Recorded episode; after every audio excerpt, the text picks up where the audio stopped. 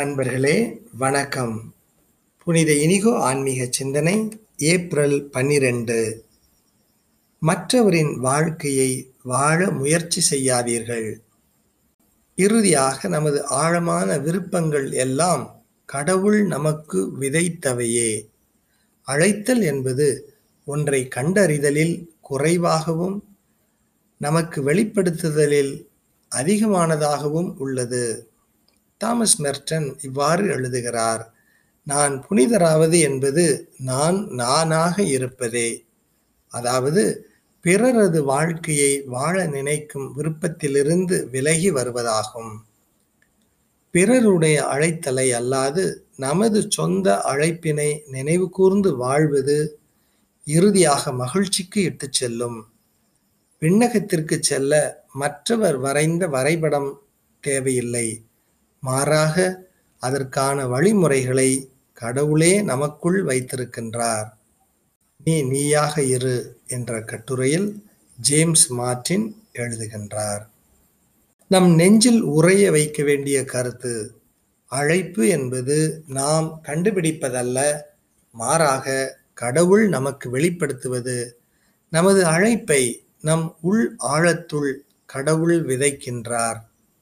இந்த இஞ்ஞாசியாரின் வழியில் உங்கள் அழைப்பை எப்படி விவரிக்கின்றீர்கள்? இது கடவுள் உங்களுக்கு கொடுத்துள்ள ஆசைகள் வழியாக தேர்ந்தெடுக்கப்பட்டு வந்த அழைப்பா?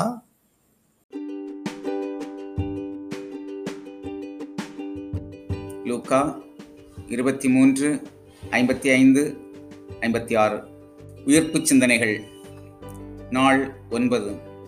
இயேசுவின் பெண் சீடர்களாக பொல்லாத ஆவிகளினின்றும் நோய்களினின்றும் குணமான பெண்கள் சிலரும் ஏழு பேய்கள் நீங்க பெற்ற மகதலா மரியாவும் ஏரோதுவின் மாளிகை மேற்பார்வையாளர் பூசாவின் மனைவி யோவன்னாவும் சூசன்னாவும் மேலும் பல பெண்களும் அவரோடு இருந்தார்கள்.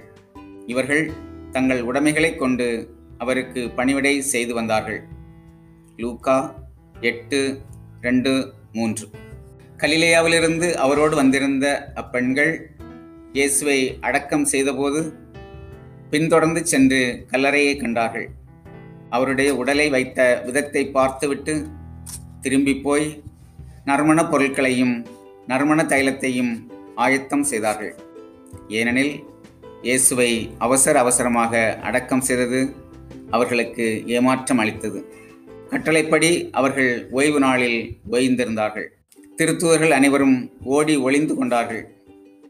பெண் சீடர்களே அவருக்கு நல்லடக்கம் செய்ய வேண்டும் என்ற ஊக்கத்தோடு பொழுது புலதற்கு முன்பே கல்லறைக்கு நறுமணப் பொருட்களோடு சென்றார்கள்.